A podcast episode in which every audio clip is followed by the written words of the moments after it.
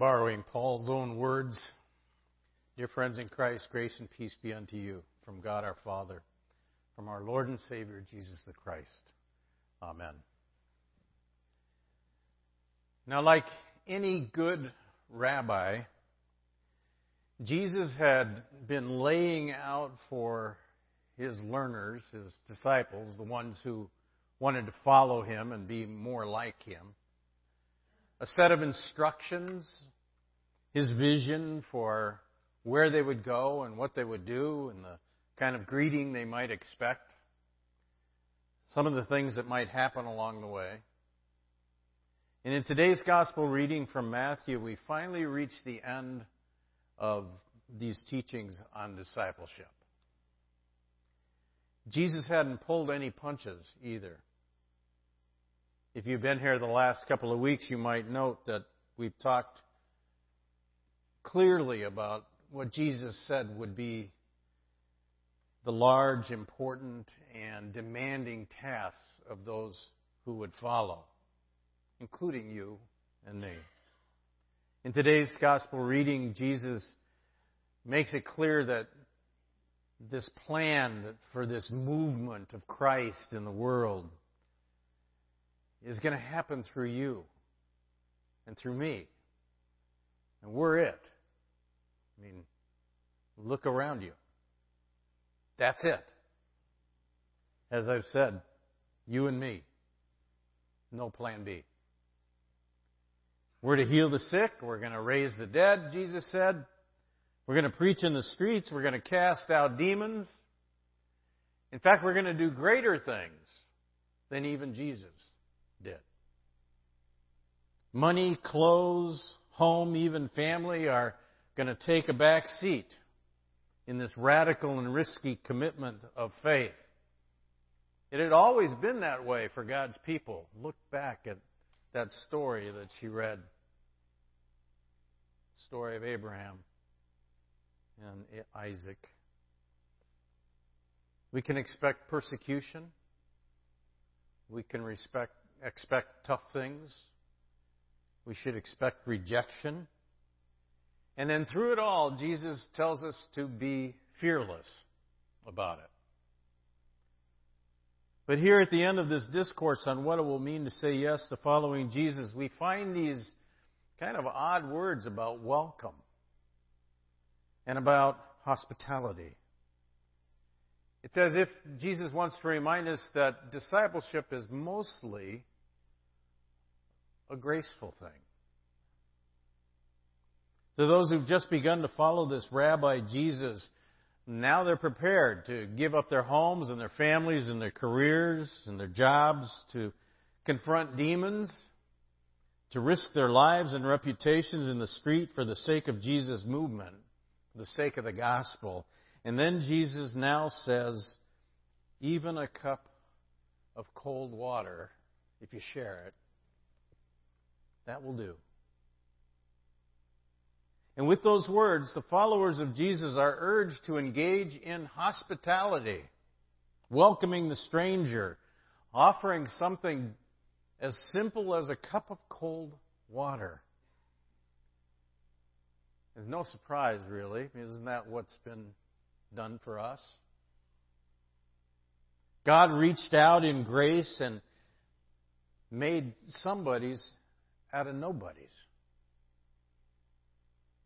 While we were yet sinners, Christ died for us. Loves us still. All of us were strangers and outsiders, sinners, and we've all been brought into the family of God.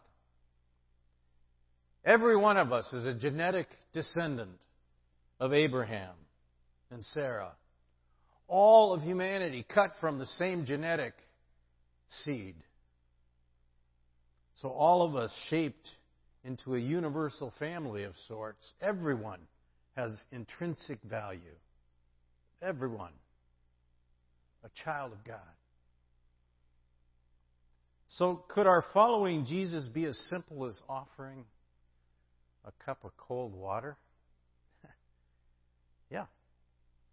Now, I know that many of you who are here today are sincerely interested in working on becoming and trying hard to be a follower, a faithful disciple of Jesus.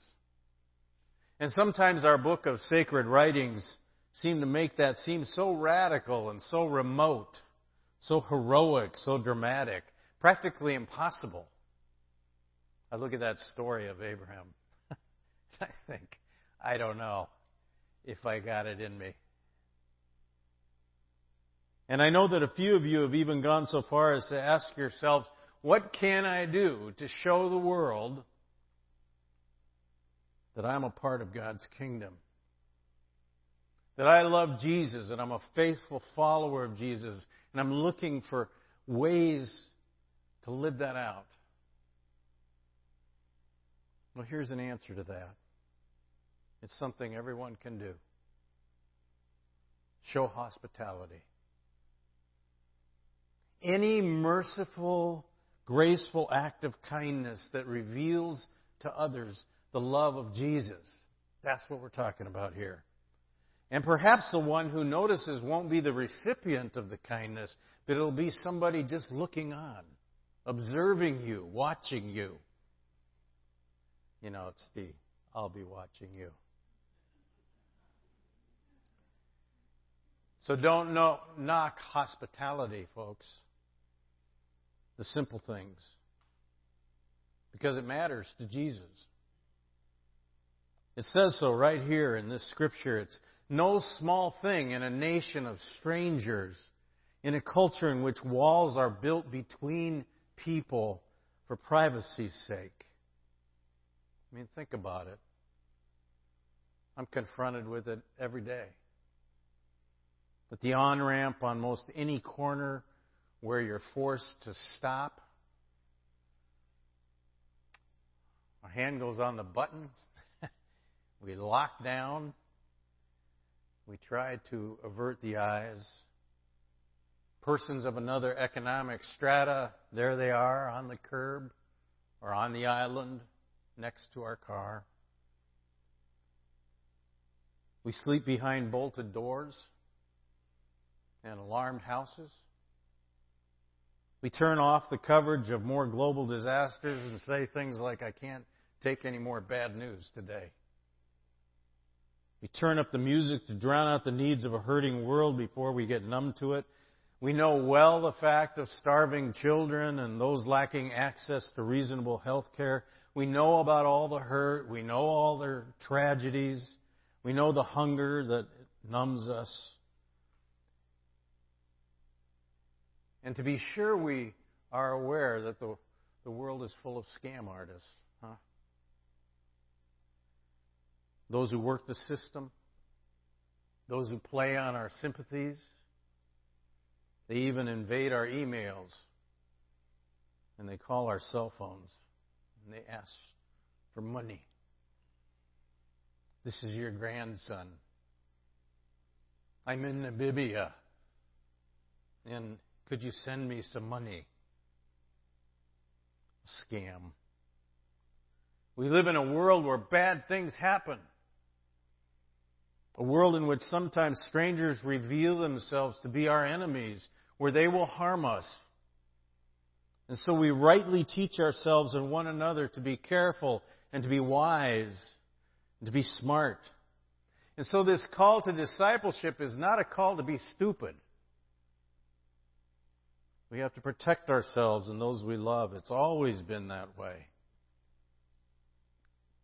As recorded for us in the book of Acts, think of what took place for some who had been among the first to follow Jesus. Think about it. John was beheaded. Judas committed suicide. James, who many think was the brother of our Lord Jesus, he was killed. Mary Magdalene was shunned. Stephen was stoned. Paul was imprisoned. Peter was arrested and eventually he was executed. And in that kind of a world, we are called to welcome and be hospitable. It's not always that simple, is it? Takes on potentially larger consequences. It involves a little risk. Always has, it always will.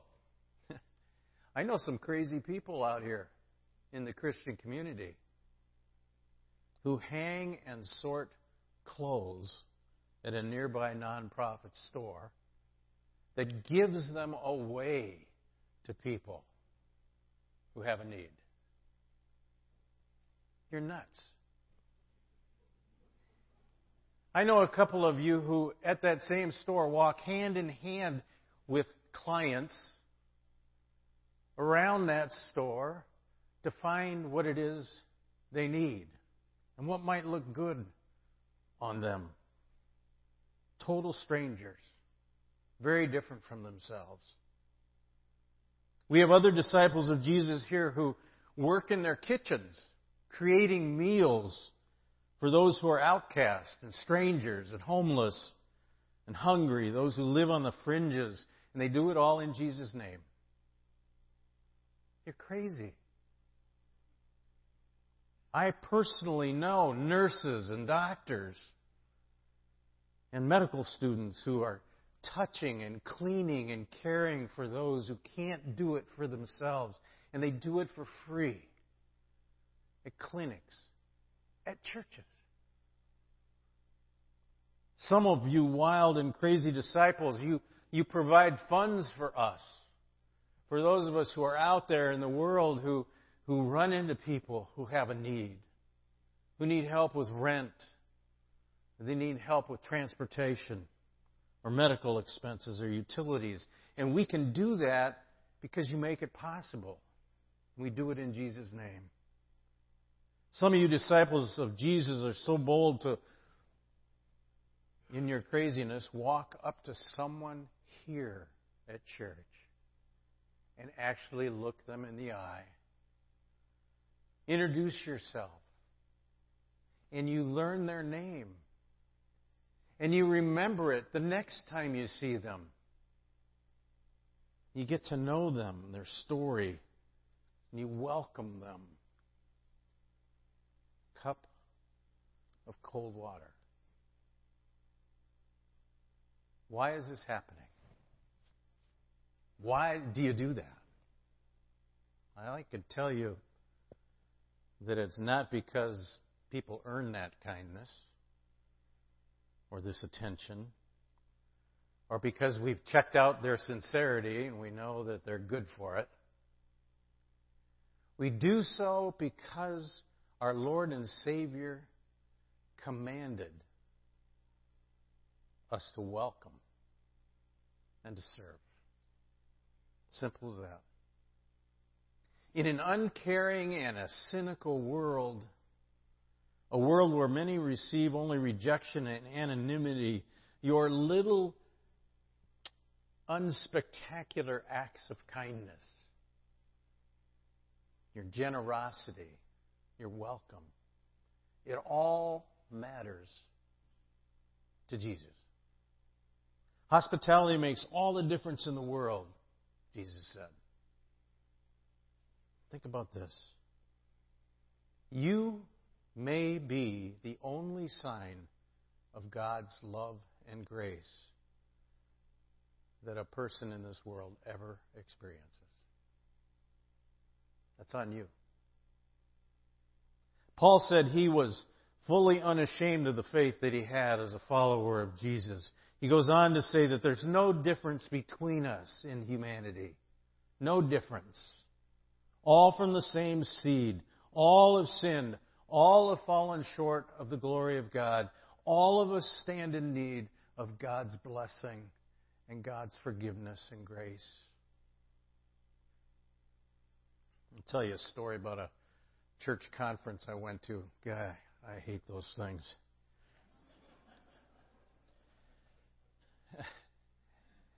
I remember a group of colleagues and a few lay leaders went out after one of the sessions, went out to dinner. These were pretty close friends, pretty close colleagues. You could be who you are. And one great old saint of the congregation, I remember his name was Mickey. He welcomed the waitress who was serving us at this very large table for this group. And when the food was brought to the table, Mickey paused and said that he'd like to say the prayer. And he asked the waitress to join us. And I thought, oh my gosh. It was embarrassing. So I closed my eyes and Mickey thanked God for the blessings of that day. And he asked God to bless the food and the friendship at that table. And then, with that tired, worn out hand of the waitress wrapped up in his own, I know because I opened one eye. I was so embarrassed. He had her hand wrapped up in his, and he prayed something like this God, we thank you for our waitress tonight, for the way she's caring for us and serving us so well. If there's anything hurting, he said, if there's anything hurting her, any place where she needs healing, grant her your presence and your love in the same way that she's been so gracious to us this evening. Amen. I was still embarrassed. And I looked through my one open eye at this waitress, and she had tears streaming down her face. And with her hands still bound up in the circle, there was no way she could wipe them off. And she looked at us and said, after the prayer, Thank you. Today's been a terrible day. Nothing in my life has gone well today. Nothing's going right. How did you know? now, of course, Mickey didn't know. Maybe he did. Maybe he knew that we all need a hand to hold once in a while. A cup of water. Someone to share a moment with. A little prayer offered up on our behalf to drive away the darkness, destroy the isolation how about a smile? Look around you. What do people need next to you? Hospitality. A way to become part of this movement, which is to bring kindness and care and mercy to the world in which we exist. This vision of Jesus where his followers provide a place and a means by which grace is poured into the cracks and the fragments of people's lives. Folks, we are called to live differently in a world of disconnectedness and numbness and isolation. Now, I can't say for sure that I know where your faith is going to take you this week or tomorrow or even today or in the weeks or months or years ahead, but I do know that hospitality ought to be the hallmark of God's people. It always has been. It should be still today. I do know that hospitality matters to Jesus. It matters if your greeting of a stranger is cold or insincere. It matters if the coffee we offer here is nasty